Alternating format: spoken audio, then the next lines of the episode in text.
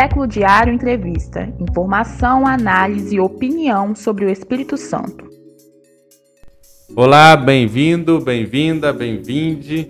Sou Vitor Taveira e essa é mais uma entrevista do século. Lembrando para você que você pode acompanhar no YouTube e nas plataformas de podcast como Google Podcast e Spotify. Curta, compartilhe, comente, valorize a mídia independente do Espírito Santo. Hoje o nosso tema é Movimento Quilombola Capixaba. Temos como convidado o João Guimarães, que é agricultor quilombola e integrante da coordenação estadual quilombola Zacimba Gaba. Bom, bem-vindo, João. Queria que você começasse aí contando para a gente um pouco básico, né? O que, que é o movimento quilombola, como que ele se organiza aqui no Espírito Santo. Bom dia a todos, todas, todos, espectadores e pessoas que queiram entender um pouco da pauta quilombola. Bom dia ao Vitor Taveira aqui. Obrigado por estar nesse espaço. E é importante trazer esse assunto né, para a sociedade capixaba, um debate importante do movimento quilombola, que está já aqui no Estado, iniciando a luta no princípio dos anos 2000, né? mas historicamente estamos há mais de 300 anos nesse território capixaba e ficamos invisíveis um período e agora a luta está aí, o movimento se consolidou, é, existe uma articulação a nível de estado, existe articulações a níveis de municípios e regiões, e estamos aqui de, fazendo defesa das comunidades remanescentes, quilombolas, das, que estão certificadas e aquelas que estão para certificar, para consolidar um movimento forte. Ah, nesse estado que por muito tempo ficou invisível aí esse tema. Hoje, enquanto Espírito Santo, nós temos a coordenação estadual, né, que faz referência aí a Zacimba Gaba, né, uma, uma grande guerreira importante.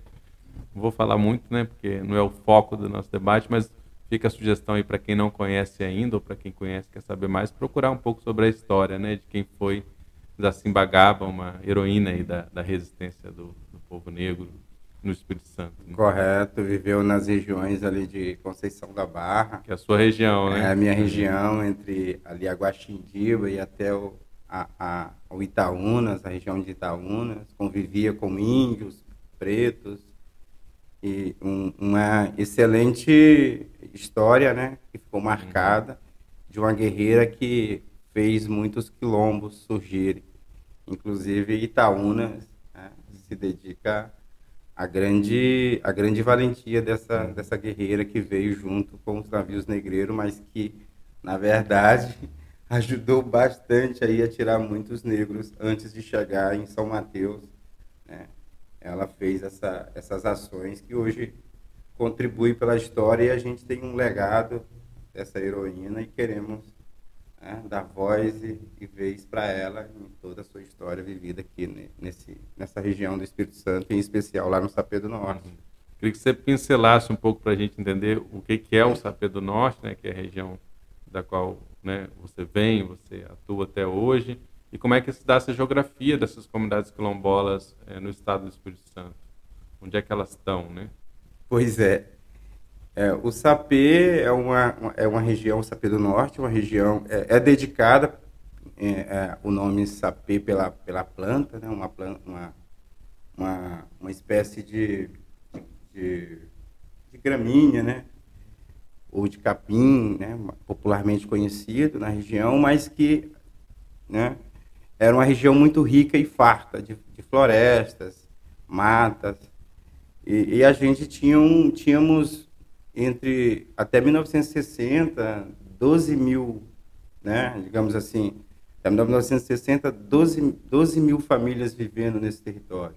É um vasto território que abrange Conceição da Barra, São Mateus né, e outras micro-regiões mais nesse sentido ali, e que vivia essas famílias é, e, e que por, por ocupação territorial, por um motivo ou outro, esse território foi ocupado entre os anos 60 e os anos 80 e substituindo né, a região que era de formação de água, Mata Atlântica, bastante família. E chegou né, a apropriação de, de grandes projetos, né? de, de cultivo de eucalipto, cana-de-açúcar, pastagem, álcool, né? né?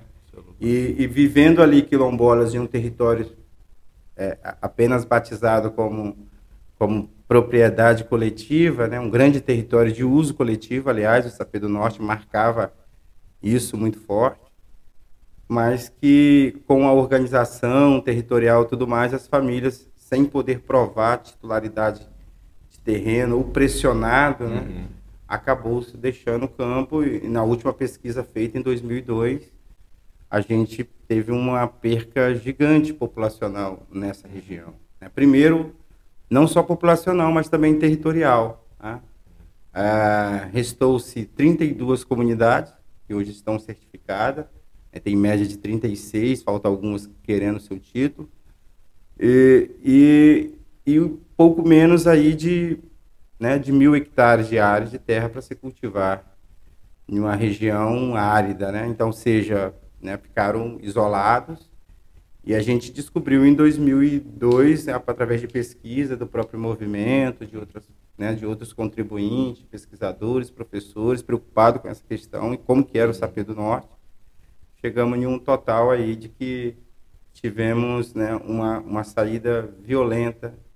Talvez é, o, o Sapê do Norte pode ser entendido como os outros massacres que teve no Brasil, como Canudos, por exemplo. Né? Então, expulsar, é, em média, quase mil, é, 10.800 famílias de um território legítimo né, no período uhum. é, é um massacre. Né? E hoje a gente luta pela, pela organização da, dos remanescentes que restaram e pelo território de direito desses remanescentes. Né? É, é, curioso que lá muitas das comunidades têm como referência, né, até de nome, os córregos, né? Córrego, é, enfim, córrego do Angelim, córrego do Velho Antônio, enfim. E aí você já não vê muito nesse território esses córregos foram fortemente impactados, né? Ou foram enfraquecidos, ou secaram é, pelas, pelo como você falou, monocultivos de eucalipto, de álcool, né? De cana para álcool e de pastagens, né? E eu queria, assim, falar isso até depois, na verdade, né? Um pouco mais para frente. Agora eu queria falar um pouco do seguinte, além, além do Sapé do Norte, que é um importante é, local de resistência, também de formação, né, de articulação desse movimento quilombola, de formação de lideranças, inclusive nacionais, né, do movimento quilombola. Quais são os outros, as outras regiões? Tem o sul do estado, tem a região serrana, você estava falando é, com a gente. Como é que, como é que se dá esse, essa dispersão pelo território? Correto. Então, é, é no estado marca muito o norte pelo fato da concentração, né? Uhum. Mas o estado tem populacional, é, né? da, da, da concentração populacional. Também, né? Teve o Porto de São Mateus ali que foi um dos maiores é, é, porto comercial de, de negros, né?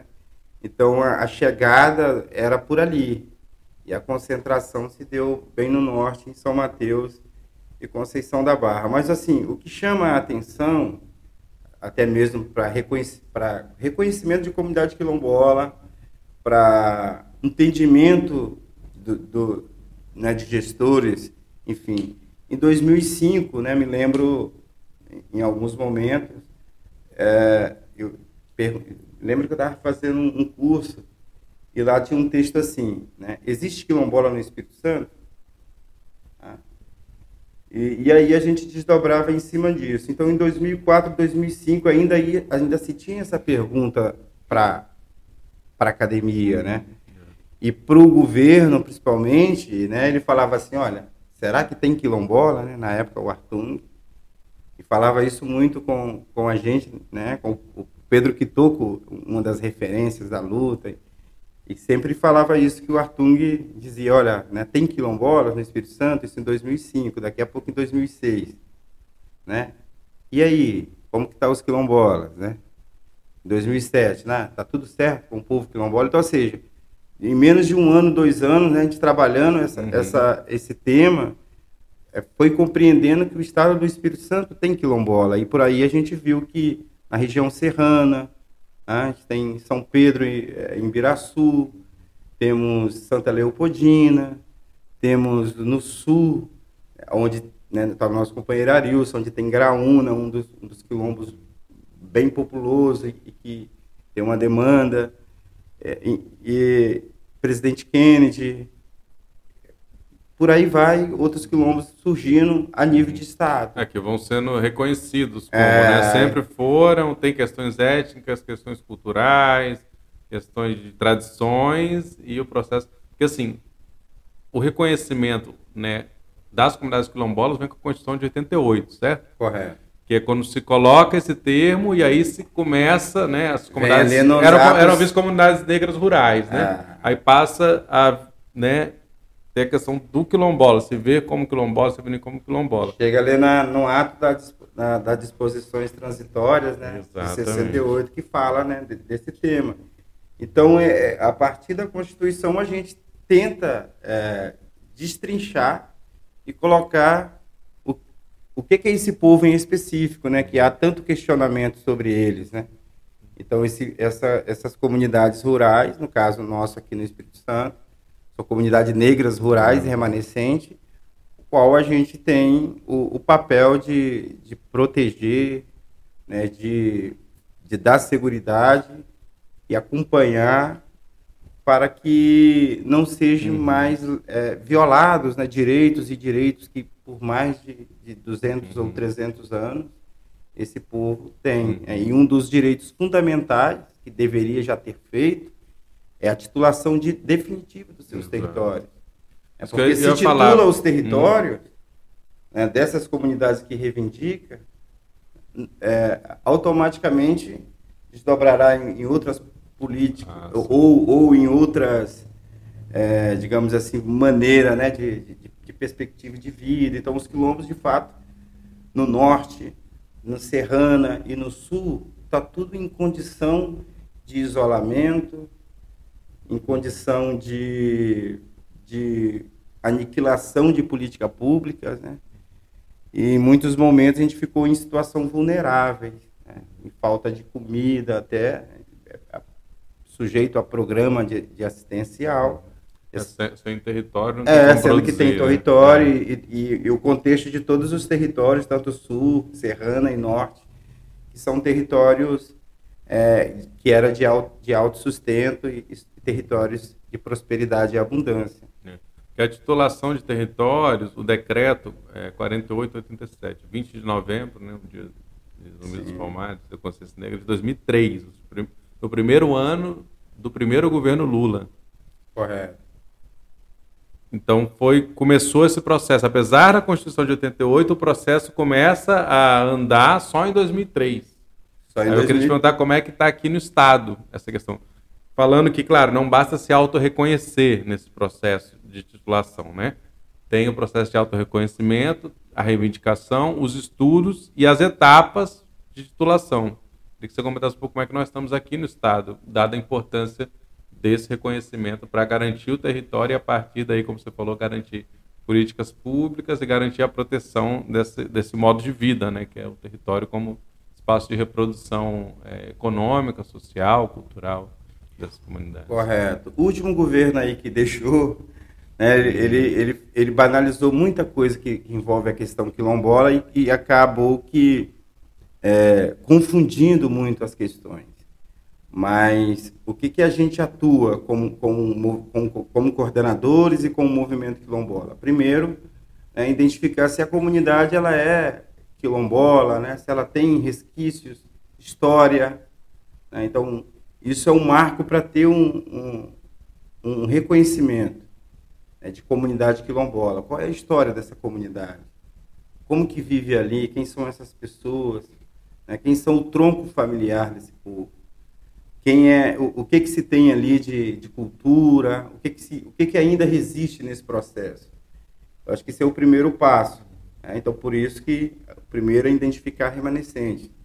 Identificando, né, o próximo passo é se a comunidade aceita e quer ser é, reconhecida como comunidade quilombola. Né? Não adianta chegar a impor, mesmo porque é, é, o decreto 4887, que ele é, ele é moldado a partir do, do artigo 68 da Convenção 169, ele coloca isso. Então, assim, pra, é, eu não preciso impor, eu preciso querer.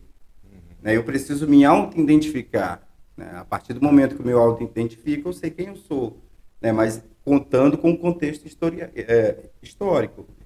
A partir daquele momento que a comunidade é, é, é, é, é entendida que quer ser um quilômetro, então vem a certificação da Fundação Cultural Palmares, né, juntamente com que hoje nós temos várias comunidades no estado que já estão que já tem temos temos 54 comunidades certificadas. Ainda estado. tem mais que tem mais querendo certificações. É. A gente, a gente tem tem essas demandas ainda. A partir da certificação já garante alguns direitos, né? não todos, mas políticas públicas. Mas, por exemplo, educação, educação, é, educação quilombola. Já entra né? no orçamento do é. governo. se não entra, deveria ter entrado. Né? Então, é, essa é a questão. E, além da certificação, tem a outra questão, que é como que titula um território. Então, a comunidade tem que querer. Então, existe o estudo antropológico, que é identificação, delimitação, que, é, que, é, que monta um relatório, né? identificação, delimitação territorial né, daquele grupo e que dimensionam um, um território é, é, um, um, território que é possível a comunidade dar continuidade no, na, sua, na sua questão de vida, né? Continuar a viver no lugar, poder pescar, plantar em um território mais amplo, tendo em vista que o território encurtou devido às expectativas. Encurtou, como a gente falou dos rios, né? Sem o rio você perde a, condição de Isso pesca. Aí, então as comunidades tinham o hábito de, de territorializar. Né? Então, ou seja, hoje os dados é dado em hectares, né? Então você andar até lá, você andou quantos hectares? Mas antes era o caminho da roça, né? Era passar por dentro da mata para chegar na roça tal. Eu preciso ir num brejo tal buscar o, o, o cipó. Eu preciso ir num, num no rio buscar o peixe tal, né? Então, isso era uma, uma correlação de território se perdeu a partir do momento em que chega a, a propriedade privada. É, a propriedade privada chega é, intitulando é, posse e é, fazendo proteção de áreas, é, impedindo passagens e, e costumes é, naturais, culturais que se existiam nessas localidades. Você falou, por exemplo, é importante garantir o território, tem a ver também com uma série de questões. Você já falou de alguns no Sapê do Norte, como é o caso da cana e do eucalipto, mas a gente tem não só outros fatores, como novos fatores, novos empreendimentos que, a, que ameaçam esses territórios quilombolas. Queria que você comentasse um pouco disso. Quais são esses empreendimentos que estão vindo, estão para vir, já começaram, que são novos e que estão que podem ou vão impactar nesses territórios. Correto. É, geralmente a gente observa, né, os territórios mais, mais é, é, especulados são territórios de povos tradicionais. E, e, terras de quilombo da mesma forma. Então, a gente já está está vivendo, tentando sanar uma situação de mais de 40 anos, né, quase 50 anos, que é o caso do eucalipto, quando se implanta na região norte com perspectiva de projeto desenvolvimentista, que teria emprego, que teria desenvolvimento regional. Isso é mentira, porque vivo em uma cidade com 30 mil habitantes, né? E o Sapê do Norte, quando se tinha sapê sem eucalipto, era o dobro da população do município e viviam bem. E hoje, 50 anos depois, esse projeto não deu certo. A gente está tentando sanar ele. Da mesma forma, agora chega outros projetos na região sul, em Presidente Kennedy. Tem o, o Porto Central? A gente tem uma comunidade quilombola lá no sul de Cacimbinha, mesmo sendo no município, a gente entende que o impacto ele é no município. É, como que vai chegar é, 15 mil homens em uma cidade? É, como que vai chegar 5 mil homens em uma cidade? Com, como que será a situação de vida desse povo, né?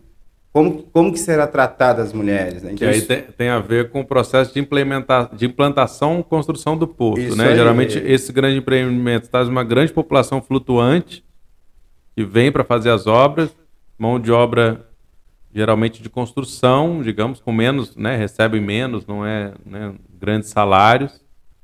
Tem uma população migrante também, né, que atua Correto. de vários lugares, vem, muitos deles ficam, né, gera outros impactos, outra demanda para política pública. Então, isso, tem, isso é sistemático, né? Isso tem acontecido não só no Espírito Santo, mas assim, no Brasil, no mundo.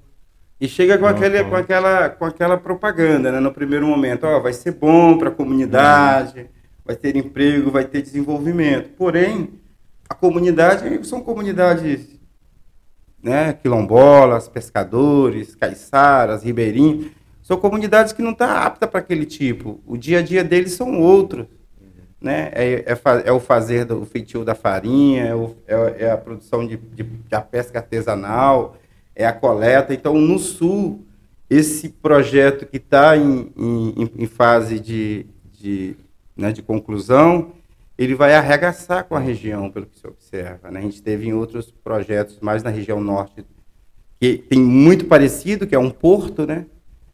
E, e alguns portos que a gente viu não, não, trouxe, não trouxe é. beneficiamento. É. Geralmente é... traz pouquíssimos empregos também para as comunidades e empregos também de baixa qualificação. Né? Na, limpe... na limpeza. Eu fui em Macaé, por exemplo. Macaé, é, durante a semana, tem uma população de 400 mil e no fim de semana 200 mil. Ou seja, a mão de obra não é da cidade, né? a mão de obra ela é de outros. Então, é, é só a estratégia de encontrar um lugar perfeito, porque é um lugar de terras tradicional, então eles querem, lá no sul, acho que vai mais de 2 mil hectares de áreas de restinga para o saco, para fazer um, uhum. um, porto desse nível. Um território que eu percebi lá que é de uso coletivo, né? Uhum. Então vai para o sal. É. Né? É, tem alguns conceitos interessantes, como o de racismo ambiental, né? Correto. Que é como opera, quais são os territórios impactados geralmente por esses empreendimentos, da zona de sacrifício, né? Que é isso que se Sim, torna alguns territórios, né? São simplesmente, ó, para fazer esse empreendimento, essa comunidade aqui vai ter que se ferrar, e vai, enfim. E aí passam o trator institucional, né? Os órgãos ambientais geralmente estão muito favoráveis aos empreendimentos, quer dizer, a aliança do governo com o empresariado, dos governos, né, de forma geral. A né? gente então... não entende é, quantas licenças ambientais, né, que se você for olhar do ponto de vista na prática, não deveria ter sido liberada. Então, ou seja, é, como que está o pensamento né, do, do, da questão ambiental para dentro da universidade? Quem são essas pessoas que estão se formando hoje? ou que estão deliberando é, é, licenças ambientais sem, sem fazer uma consulta prévia, né, sem entender. Então, acho que a gente tem esse no sul, que é o, que é o, o, o Porto Central, Central, e no norte continua a saga. Né? Agora apareceu recentemente, puxado aí pelo ex-deputado é, Felipe Rigoni, Atual secretário atual de Meio Ambiente. Atual secretário de Meio Ambiente, né? Sacanagem. Secretário Mas, estadual de Meio Ambiente. E, e, o cara levou uma solução, segundo ele, é que vai resolver o caso de Conceição da Barra, né? Mas a gente vê que é um, uma furada. Né? Não dá para permitir uma ação do modo como tentaram implantar. Fizeram uma audiência pública para implantar o Salgema. Né? A gente tem um grupo que está acompanhando mais esse. É a extração de sal em grande profundidade. Em grande né? profundidade. Para produção e aí, essa instalação são 11 jazidas né, em Conceição da Barra. A gente já fez algumas, algumas intervenções nesse sentido, querendo entender né, o que, que é o salgema. E, e, a gente viu alguns exemplos a nível de Brasil, como o caso lá em, em Alagoas. Né? E a gente chama a atenção, por quê? Porque é, três jazidas dessas vão atingir as comunidades quilombolas do município lá. E não se fez nenhum tipo de conversa, né? não se fez nenhuma consulta prévia e já estava no processo de implantação ou ainda está. Né? Querem é, é, consolidar esse processo. O que a gente tem feito foi é, atuar paralelo a isso e fazer defesa novamente de territórios de comunidades que serão afetados. Muitas vezes fala lá, ah, se, se querer fazer assinar, beleza, se não querer, nós vamos continuar do mesmo jeito. Então, essa é, é a função do, do desenvolvimento, né? que pensa um desenvolvimento para poucos. Né? Não pensa é. desenvolvimento. Como que vai ser aquela comunidade? O que, que, o que, que vai acontecer com a vida daquelas pessoas? É mais um choque para uma cidade que teve há 40 anos atrás uma proposta de ocupação territorial a partir do eucalipto que ia ser tudo de bom, e agora vem com o Salgema falando que vai ser bom de novo, que vai empregar 15 mil pessoas diretamente. Uhum. Que é um sal para uso industrial, uso é, químico. Uso né? químico, que é um, um sal para é. outros derivados que talvez assim não é essa discussão para a Conceição é. da Barra para o desenvolvimento. Não, e é impressionante. E nem para os quilombos. Uma né? vez eu tive até numa audiência pública na Conceição da Barra, o próprio prefeito na época, né? Falou dos dados territoriais e é bem assustante o percentual do município que é eucalipto, aí você tem 20% da área legal, né, para plantar eucalipto, você tem que ter 20% de reserva. Então, assim, esses essa área e mais 20% são né, da empresa, no caso, hoje a Suzano, né, que comprou a fibra, que antes foi a cristulose, enfim. E aí você tem a área de também de, de, pasto e você tem uma área pequena de reservas, Parque de Itaúnas, pequena não, é até representativo dentro do município, né? Mas assim, grande parte do município que sobra ali, né? Tem a área urbana que sobra muito pouco para o desenvolvimento da população. Correto. Conceição da Barra é, é um, é um, caso é um, é, é um exemplo de que é, a malha fundiária ela não prevalece as comunidades tradicionais e nem e a... o meio ambiente como todo, né? Porque é, é, existe uma certa preservação, mas tem toda essa discussão, né, de crédito, de carbono. Então tem uma, já, tem uma tá, economia é. verde por trás disso, né? Uhum. É, e ali tem já a extração de petróleo, tanto São Mateus como Correto. Inclusive tem uma, tem uma, uma, uma cavalinha, né? Um, e, na, na praça da cidade tem um. Da mesma forma, em um São Mateus tem a instalação um... da Petrocity, né? Que também, além da Petrobras, tem, tem esse, esse, esse. É um porto voltado é, para o petróleo. Voltado para o petróleo, já está em funcionamento. Então, tem situações que a gente consegue Ainda, é né? É, qual é a territorialidade desse salgema também? Onde que ele vai entrar? Né? É, qual, qual espaço que ele vai ocupar? De território mesmo, que a gente vai como território como espaço de reprodução da vida ou como espaço de reprodução do capitalismo, né? Porque sim. você falou do crédito de carbono, é, por exemplo, a fibra, Suzano, né? Agora, como plantio de eucalipto, plantio de árvore, monocultivo de árvore com uso de químicos, com danos diversos da terra, né? Isso é, not... é reconhecido, né? A empresa usa é, agrotóxicos é, com regularidade. Ela pode vender créditos de carbono, quer dizer, para outros isso. poluírem, né? É. Ela cria uma cota porque ela está produzindo oxigênio com aquelas árvores supostamente. Então, assim, é uma coisa um pouco de deixar a boca aberto, né? Qual que é essa lógica do capital de é isso aí, o, ganhar o, destruindo, ganhar inclusive. destruindo, porque o eucalipto nesse sentido, por exemplo, comparando se o eucalipto ele ele capta carbono, assim como qualquer outra planta capta, né? Poderia ter é, poderia, né? poderia, poderia muita gente também isso aí. O que que eu vejo? O eucalipto ele não é, ele é um cultivo, né? Os caras fazem preparo de solo, os caras planta, tem viveiro, os caras plantam e depois coleta. Então, no entendimento de árvore, que deveria ser né, uma árvore com função é, biológica e, e função é, é, ambiental, no modo geral, ela não poderia ser cortada. Né? O eucalipto ele é um cultivo e, e, e esse negócio aí do, do, da economia verde, de fato, não encaixa muito nesse sentido, né? A Suzano vender vender crédito de carbono em cultivos, né? Eu até me assustei a primeira vez que eu vi um eucalipto grande, né? Um eucalipto que tinha 20, 30 anos, sabe? Num parque. alguém me falou, esse é um eucalipto. Ah, é? Tipo assim, tô acostumado a ver aquele de beira de estrada, que acho que é 7 anos o corte, né? Então, é outra... É isso aí. e agora tem Só menos filhote, tempo, né? né? Agora eles estão cortando com 4 anos. Então, cada ano que passa, né? Eles vão trabalhando no melhoramento genético, né? Tem essa discussão toda de árvores transgênicas. Uhum. Enfim, que a Suzano, de fato, trabalha também com isso, né? Então, a gente já está afetado no estado. Então, a gente compreende que as nossas comunidades elas estão elas estão em regiões né, de, de pressões imobiliárias em, em questão rural, uhum. né, em uhum. todas as regiões, tanto a gente vai para a região serrana, são regiões de cachoeiras, águas, né, e ali também há um interesse imobiliário por trás disso. Então, como que titula território em áreas de interesse, né? Como que titula, por exemplo, 32 comunidades, tem, é, hoje no estado nós estamos com 21 pedindo, com, com, com pedidos abertos de, de titulação, e boa parte dessas estão na região norte, onde é a área que precisa ser retirada eucalipto e a gente não consegue avançar.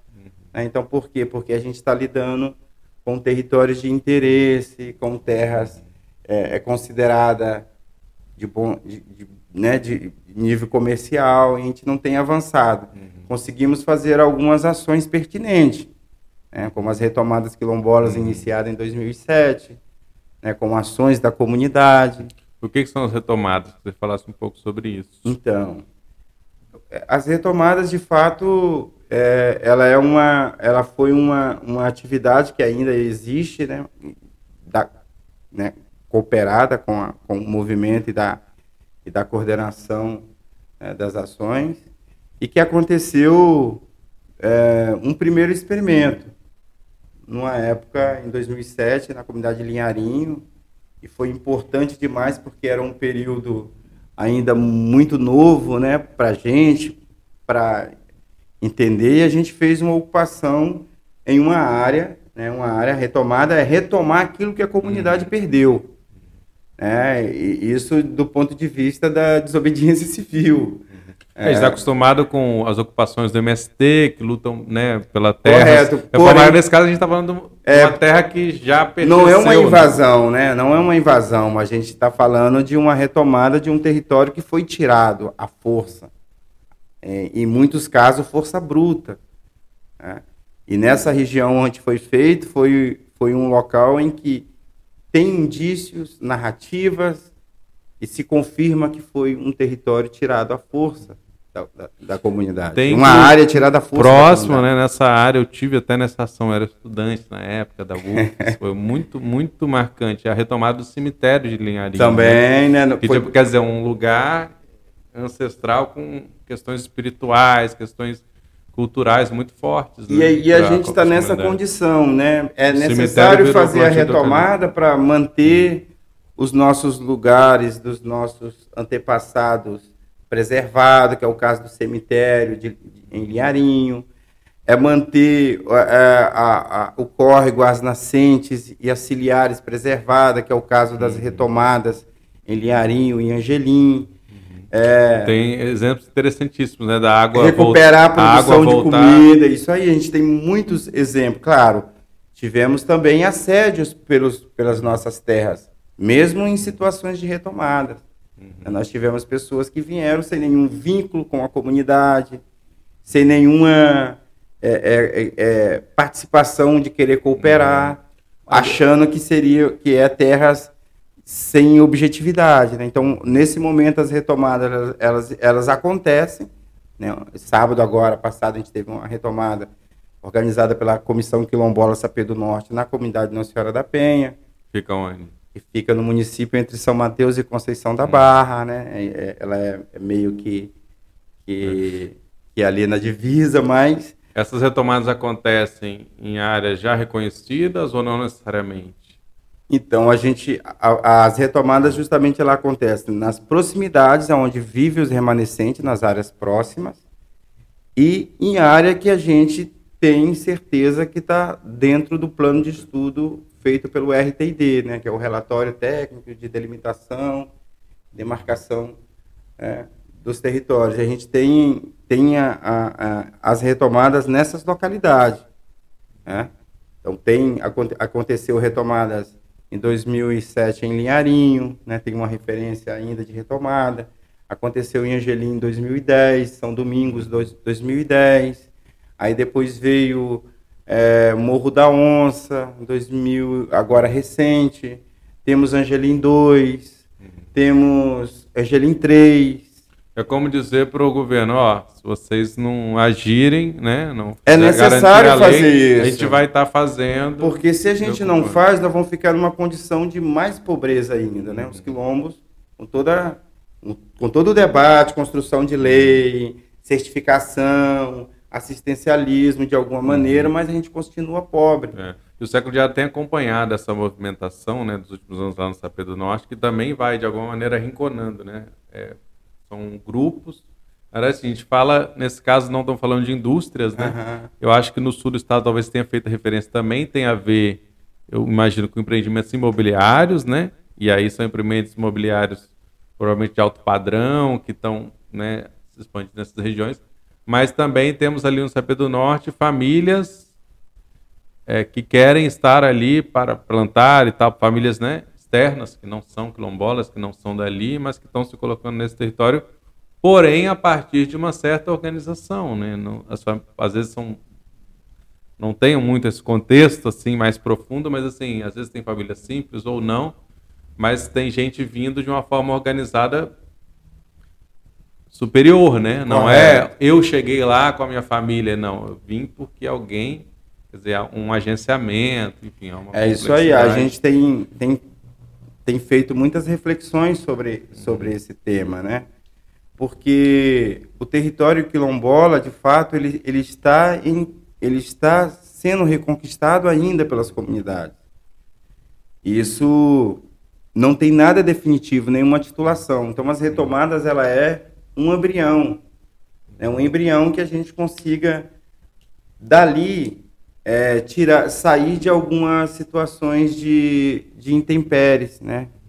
De intempéries do dia a dia, que seja climático, que seja que seja é, é, de condição de, de, econômica. Então, a partir da terra, a gente acredita, acredita né, que a partir dali vai ter produção, é, que a partir dali a gente vai estar lidando com o solo, é, se preparando para uma possibilidade de uma, de uma transição maior, de um território quando venha titular. Então, as retomadas, ela é simplesmente um embrião em experimento. É, nunca foi nada definitivo. Uhum.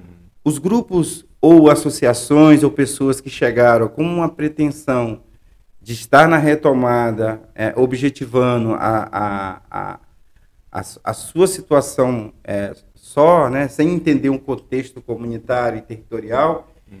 isso dificulta né, a, o nosso trabalho de organicidade também com a questão territorial.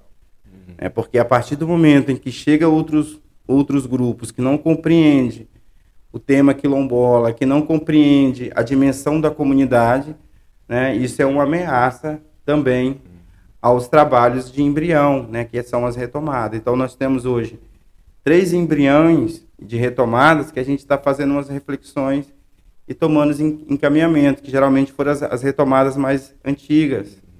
É, e por não ter tantas experiências nesse sentido e acreditar que venha em, em, um, em um momento assim em que a comunidade poderia ser autogestora, a gente acabou é, vendo que, que deu brechas para outras situações. E situações essas que têm causado algumas situações é, é, é, de mal-estar, né? mas o que a gente tem acertado é que as retomadas embriões elas apontou muitas soluções. Né? Uhum as soluções para os remanescentes, para as comunidades que vivem ali de fato, não para aqueles que estão chegando, se apropriando, tentando calar a voz das lideranças. Então, nas retomadas mais antigas, a gente tem isso. Mas o, o, o que chama a atenção são a, a, a potencialidade que essas localidades podem se tornar, com produção de água, de comida, e, e com base de sistemas agroflorestais. Né? Então, todas as retomadas, o que se observa é, são conceitos de agricultura tradicional, né? de, de, de, proposta naquele sentido. Não é muita área ainda, mas observa-se isso. Então, é importante manter essas retomadas e que elas sejam né, de uso para os remanescentes. Bacana. E como é que anda esse lance da titulação no Espírito Santo? Ou como não anda? Então, nós... A gente já teve uma comunidade antiga ao, ao do Linharinho, até, né? Saiu uma portaria na época, isso em 2007. Foi na época do pressionamento lá do, na, na primeira retomada. E ali, e, pô, a gente estava muito animado que seria, né? Linharinho titulado e tal, né? Em seguida, a gente, a, a gente vê que não é tão simples isso, né? Então, um território que a comunidade brigava por 11 mil poucos hectares, mil hectares, cai para 9 mil, né, depois numa nova reavaliação, depois cai para 3.500 de uma Nossa. outra avaliação, e chegamos a escutar a proposta de 1.500 hectares. Né? Ou seja, disputar com, com um agronegócio à base de eucalipto. Não é fácil esse entendimento porque as pessoas não vêem a dimensão territorial que a comunidade precisa. A maioria do território que reivindica a titulação é de é, eucalipto, de, de hoje. eucalipto hoje. Então, isso não deu desfecho. Perdemos ali, Liarinho. São Pedro Ficou aqui, parado o processo, é, é ficou isso, parado. Né? Não, não, reconhecido, reconhecido, mas não titulado. Hoje, o que, que acontece? Liarinho voltou, é, fez novos estudos, está reivindicando um, um, volume de 3.500 hectares, assim como Angelim 2, Angelim 1 reivindica 3.200 hectares, assim como é, Angelim 2 reivindica um volume de hectare, assim, e, e isso é, com certeza não vai fazer falta para o modelo, porque não chega nem. Hoje se titula as áreas das comunidades quilombolas que ocupam territórios de eucalipto e cana, né, não, não atinge nem 40% do território já ocupado por esses modelos de agronegócio aí. Acho que é questão de entendimento e entender se não fizer isso com esses remanescentes, a gente corre o risco de desaparecer, uhum. não tendo título de terra. Então já foi marginalizado demais e a gente quer que é nessa pauta desse governo né, federal, acreditamos muito no governo do Lula, uhum. Acreditamos também nesse novo modelo de olhar do Casa Grande, se é que tem uma possibilidade, porque quase nunca falou com a gente, né? não, não, não, não, trata o tema em específico, e, mas que compreende que tem que ter né, as esferas municipais, estaduais e federal dialogando para tratar de situações dessas que a gente tem nesses municípios aqui no Espírito Santo. Exatamente disso que eu ia começar a entrar agora. Eu só queria, só para fechar essa parte, falou dos impactos, também a Samarco, né, o crime lá de Mariana, também tem impacto em algumas comunidades. Né? Sim, né? o, o, a, as comunidades de alguma forma foram afetadas. Teve aquelas que teve mais direta ou indireta, porque a correlação do quilombola e o pescador é a mesma. Então, se você ver, o quilombola ele pesca, ele, ele coleta, ele caça, ele planta. O pescador é muito parecido, né? A gente tem, então, os territórios que o, pesca, o pescador ocupa, o quilombola também está ali. Pelo menos naquela região a gente observa isso. Isso a gente fez Recentemente, um relatório foi, foi lançado pelo, pela Fundação Getúlio Vargas, né, que tratou desse, desse tema do, do, da, do desastre né, ambiental causado pela Samar, e tratou especificamente da questão quilombola. A gente está tratando ele, né, foi sim. Né. Agora, a indenização do modo que vai ser feito, a gente não sabe. Existe é, uma especulação gigante com relação a esse tema, porque é, tem muitas redes de advogado interessadas nisso e muitas vezes coloca essa questão em confusão e pessoas e comunidades querendo se é, chegar no, no, quilombo de qualquer maneira para se cadastrar como quilombola, uhum. né? sendo que não é assim.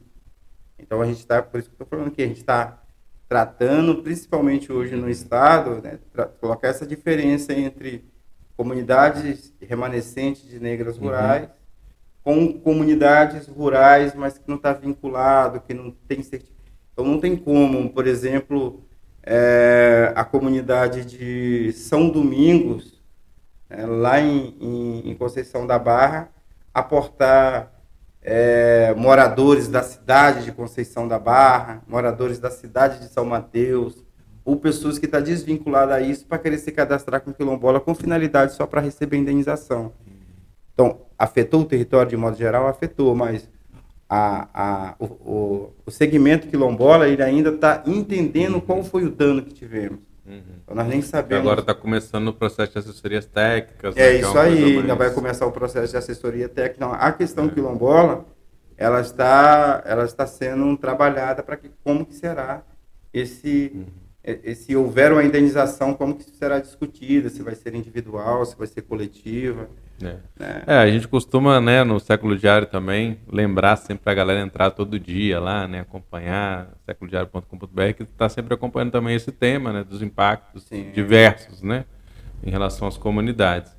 Agora, já entrando, começamos mais geral, né, mais um pouco do, do factual, mas tem a ver com isso que você falou de conjuntura, que no último final de semana, dias 24, 25 e 26 de fevereiro, ocorreu uma reunião né, importante, estadual, do movimento quilombola, no Centro Cultural Triplex Vermelho, aqui em Vitória, por isso também que o João está por aqui, né? Mais uns dias, a gente agradece poder estar tá aqui, né? Presencialmente, que é mais, muito mais legal de conversar. Você contasse um pouco de como é que foi essa reunião, quais foram as principais questões e, e, decisões, né? Nesse momento em que a gente tem, né? Superação, né? Pelo menos do governo Bolsonaro, que foi realmente deixou sem perspectiva não só o movimento quilombola, o movimento indígena, camponês, sindical, né? Deixou todo mundo meio aturdido e agora a gente tem a retomada de um governo em que deve ter suas contradições, mas pelo menos terá uma abertura de diálogo, né? Como é que vocês estão vendo é, a estratégia desse ano, né? Foi uma reunião de planejamento nesse sentido, né? Como é que vocês estão vendo a, a curto e a longo prazo os próximos passos do movimento quilombola aqui no estado? Então, é, foi importante né, ter, ter tido, passar dois dias, três dias reunido com, com delegações que vieram da região sul, da região norte, serrana, e passamos um dia de sábado muito, muito produtivo, né? É, a, a perspectiva da reunião era a gente é, cumprir toda a pauta né, e tomar encaminhamentos. Isso foi legal, a gente conseguiu fazer, mas trouxe assim, um olhar de perspectiva porque a gente mediu desde a nível internacional. Então, nós temos hoje companheiras né, e companheiros que estão é, tratando no tema do, do, tema quilombo a nível nacional, a nível internacional. Né, e aí a gente puxa para quê? Para fazer a socialização disso, né, o que está acontecendo. E da mesma forma com as regionais, né? Cada representação de regional coloca o que está acontecendo, o que está acontecendo, o que, que aconteceu nesses últimos anos aí de, né, de, de, governo. Nós passamos dois anos muito difíceis de pandemia, uhum. é, com muita dificuldade de correlacionar com os municípios. Muitas vezes as políticas públicas é direcionada para quilombola, né, quando chegava na ponta com muita dificuldade. Então a gente foi bom para a gente fazer esse esse levantamento e tirar algumas uhum. perspectivas, né? Dentre elas, a gente montou as pastas de atuação a nível de Estado, uhum. né? tirando pessoas responsáveis para tratar desses assuntos, né? como é o caso da cultura, meio ambiente, agricultura e agroecologia, é, educação, saúde, cultura, projetos. Então, nós fizemos um, um, um arranjo é que, que vai dar a, a possibilidade de ter pessoas né, tratando de frente desses assuntos, é, embora algumas dificuldades, né, é, é que temos dificuldades de, de, de, de, de pernas, né, muitas vezes, porque mesmo quem está atuando numa frente, às vezes é professora, tem o dia a dia, então nós somos militantes da, da causa, né? A gente está muito confiante porque nesse momento a CONAC é, é, assume algumas funções dentro do governo federal, indica, é o... né, na verdade, indica alguns alguns companheiros nossos para que é a coordenação nacional, né? É, que é a coordenação Conax. nacional que pensa né, em abrangir e fortalecer os estados. Hoje a coordenação estadual é, em parceria com, com a CONAC e, e a Associação da comunidade de, de Dilô Barbosa, a gente está gestando um projeto institucional de, fortalece, de fortalecimento institucional do nosso grupo, que tem dado mobilidade. Inclusive, a gente veio para Vitória né, com recursos desse tipo de, de, projeto. A gente não tem muita grana. É só para reunir, é já, só é, reunir, já é um trabalho. Vem um de norte, é, outro do isso sul. Aí, e passamos dias junto com mais parceiros aqui que temos sempre na luta. A gente passou nesses dias, mas a gente saiu com uma perspectiva muito boa desse encontro, que a gente conseguiu reunir apoiadores, né, apoiadores da luta que já vem anos no Sapê do Norte, né, é, grupos políticos, né, a gente, a gente quer falar com os mandatos, a gente quer falar com o governador, a gente quer falar com os prefeitos de cada município que tem comunidade quilombola, porque as políticas públicas destinadas para quilombola vindo de Brasília a gente vai monitorar né, que chega no Estado, que chega nos municípios e que seja distribuído de forma correta. A gente sai com essa expectativa de que teremos bons né, frutos e bons desdobramentos nesse ano, tratando também de casos peculiares, como, por exemplo, é, as invasões dos territórios quilombolas uhum. sofridos nos últimos anos por grupos é, pró-Bolsonaro, sem compreender a dinâmica local. Então a gente saiu uhum. um pouco fortalecido disso e entendido que nossas retomadas nos pertencem, uhum. né, como terras de direito. Saímos também compreendido que é necessário preservar e proteger as lideranças que fazem a luta saímos compreendido que é necessário ter uma correlação entre governo do Estado, entre quilombo, para que a gente possibilite e canalize algumas hum. políticas específicas ali, da mesma forma com deputados, né? O que, que a gente hum. pode fazer? Estamos tentando encaminhar muita proposta para que conseguimos resolver algumas dinâmicas, algumas situações de, de problema que nós temos com relacionado à água, a falta de moradia, né, saneamento básico, é, terra. Né? Uhum. Acho que esses são, são os. E educação, porque muitas estão é, pensando em, em, rearticular escolas a nível de estado. Nós temos uma escola em Graúna, né? que ela já é uma escola estadual, mas que a, a gente está sentindo aí que o, o governo não quer assumir, a gente quer que ele assume, mesmo porque a gente tem uma proposta para a educação quilombola Sim. a nível de Estado. Né? Tem grandes é, educadores, pesquisadores. Temos educadores, né? pesquisadores. Isso, acho que por falta de, de matéria, de mão de obra, né? Não tem competência, a gente tem isso. Agora, por que, que vai fechar uma escola e passar para o município, sendo que né, a gente quer esse vínculo com o Estado? Então, está um pouco assim. A gente está tirando bons encaminhamentos. Pensaram também, discutindo também candidaturas para 2024, é, né, nos Pensamos também em 2024, 2025. Nós temos do poder mesmo. Isso né? aí, nós temos companheiros, companheiros é, é, filiados em partidos né, diversos. Temos PCdoB, PT, PSB, Cidadania. Então a gente está pensando nas eleições municipais. O que, que dá para. Né? Temos que ter quilombola disputando as eleições é pessoas que assumem a pauta e assumem a luta. É. Porque o fato é isso mesmo, o fato de ser federal, né, as políticas, existirem políticas federais como existe para as populações indígenas, não de alguma maneira, de maneira nenhuma eximem o Estado e a Prefeitura de também terem políticas Tem né, que, que sejam complementares. Né? E a gente está entendendo que vamos lançar, em todos os municípios a gente vai lançar candidaturas a vereadores, a prefeito.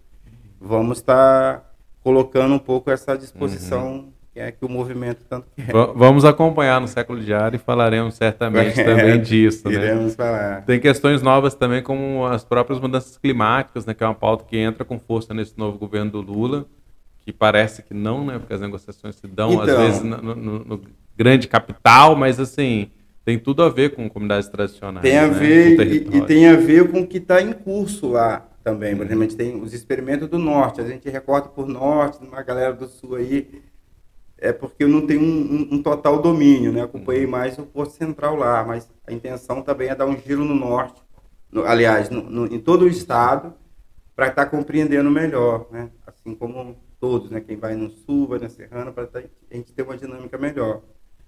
E, e ter, e, e ter né, as comunidades assim é, é, já nessa questão garantida de que é, é necessário é, é, tratar o, o, racismo estrutural, né? principalmente o racismo ambiental que se, que se, tem.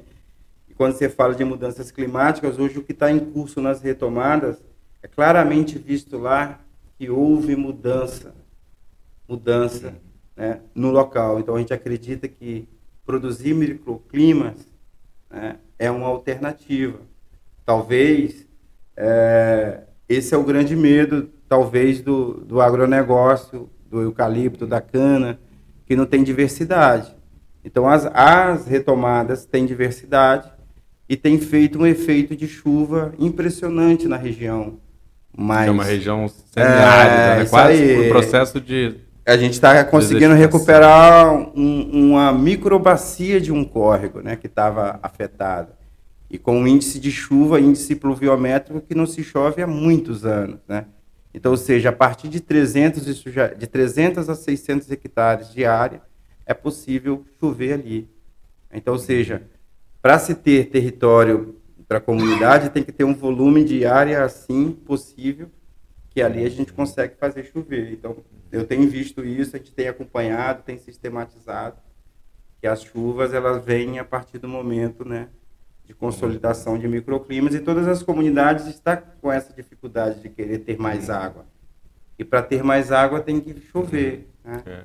E aí na mudança climática você tem a, as medidas emergenciais, né, que são os riscos de, realmente de impacto, principalmente nas comunidades mais em situação de vulnerabilidade, como a gente viu agora em São Paulo, né, os desastres da chuva, quem impactou, né, os é, trabalhadores sim. que estavam em áreas de encosta, que foram sendo arrinconados, né, para esses lugares, saíram de perto da praia e foram levados. Então, assim, você tem uma série de medidas emergenciais, mas também tem que ter essas medidas de médio e longo prazo, né? Que, é transformar os territórios e aí é transformar seus usos gradativamente, maneira... né? É. Acho que a gente já ficou em um período muito árido, né? Sem chuva. Uhum. Então, ou seja, se tem chuva, isso também possibilita, isso diminui uma série de impactos regionais. Regular o clima, né? É, regular, e isso diminui impacto, como é o caso de Fogo, que era uma região muito árida para isso. Uhum. Então, isso tem feito é, é, diminuir, né? Então, a, acredito que a retomada a partir de ideias de microclima é o que a uhum. gente tem apostado, porque não se resolve só a, a questão da terra, né? mas se resolve também a questão da água. Você tem trabalhado né, mais fortemente nessa frente da agricultura, da agroecologia. Queria que você falasse um pouco né, do, dos desafios que estão colocados brevemente assim sobre a produção e a comercialização, né? Porque tem esses dois desafios, né? Melhorar a produção e melhorar a comercialização, fazer esses produtos é. chegarem. Um dos primeiros desafios assim é, é, é commodities, né? Muitas vezes as comunidades é, têm levado para esse rumo, que é produzir café, produzir pimenta e ficar nisso, né? Por, por garantia justamente de mercado, é né? porque esses esses dois fatores têm mercado Parece assim meio louco, mas os outros também têm. Porém, o que chega nas nossas comunidades, assim, se não for esses dois, né, você não vai ter uhum. mercado. O que, que chama a atenção no meu trabalho hoje? O meu trabalho ele é voltado para a diversidade. Né? Eu trabalho uhum. com agroecologia, produção de água, com foco em base de sistemas agroflorestais. Uhum. E, e eu já tenho atuado há 17 anos, né, desde quando, quando saio da Escola Família de, de Vinhático. Venho para a minha realidade para pensar, né, ajudar a pensar e transformar e começar a fazer experimentos. E, e, e, um, e nesses experimentos, né, a gente viu que é possível, é possível recuperar solos degradados, é possível recuperar áreas degradadas de eucalipto, e, e, eu fiz esse primeiro trabalho na minha família. Lá, né? A gente tinha um, um, uma área de eucalipto, de fomento florestal na época, meu pai, meu tio. E, e pela insatisfação, pelo, por, toda, por, toda, por todo o conjunto que o eucalipto traz. Né? Primeiro, um, uma atividade pesadíssima, uma atividade também que, que você planta e, e, não. Sabe? É, é, é muito pouco o eucalipto numa terra. É prejuízo, digamos assim. Então for fazer um cálculo, né, o, o, quanto que o eucalipto produz em um hectare, que a gente fazia lá, talvez plantando machixe ou quiabo, você, você tira muito mais. Né? Então, eu fazia isso com meu pai, meu pai também já estava meio é, é desinteressado. Depois de 14 anos, a gente fez uma primeira intervenção né, na área, e aí eu fui ali tentando aprender a trabalhar com aquele solo cheio de tuco, cheio, todo árido, mesmo porque a gente não tinha condições de, de tirar e tem um experimento em curso lá desde 2009 com transição, né? Em 2010 aparece já as retomadas quilombolas, né? Tá em vigor, a gente já conseguiu recuperar é, um alagado, uma, área de alagado, né? três alagados, mais uma, um córrego, e o sistema agroflorestal como um todo, né, tem ganhado força. Então esse é o experimento maior que eu acompanho hoje. Uhum. Que é re regenerar a floresta e produzir alimentos. E produzir alimentos e produzir água. E é. água. E água. Eu não tenho nenhum experimento específico meu, assim, ainda nesse momento, já, mas já tive, né? Trabalhei, mas eu, a, a, é, o que eu tenho hoje é, é, é, esse norte de que é possível, né, a partir de, um, de uma ideia, a partir desse experimento que fiz até 2018, uhum. eu acompanhei ele muito bem, é possível a gente ter até 40 variedades né, de coisas em uma área, né? Então é muito pouco plantar um, dois, três, quatro, né? Sendo que a demanda é, é por alimento é diversa, né? Então, seja, o uhum. sapê do norte pode produzir, assim como qualquer outra terra, muita coisa, né? De A a Z.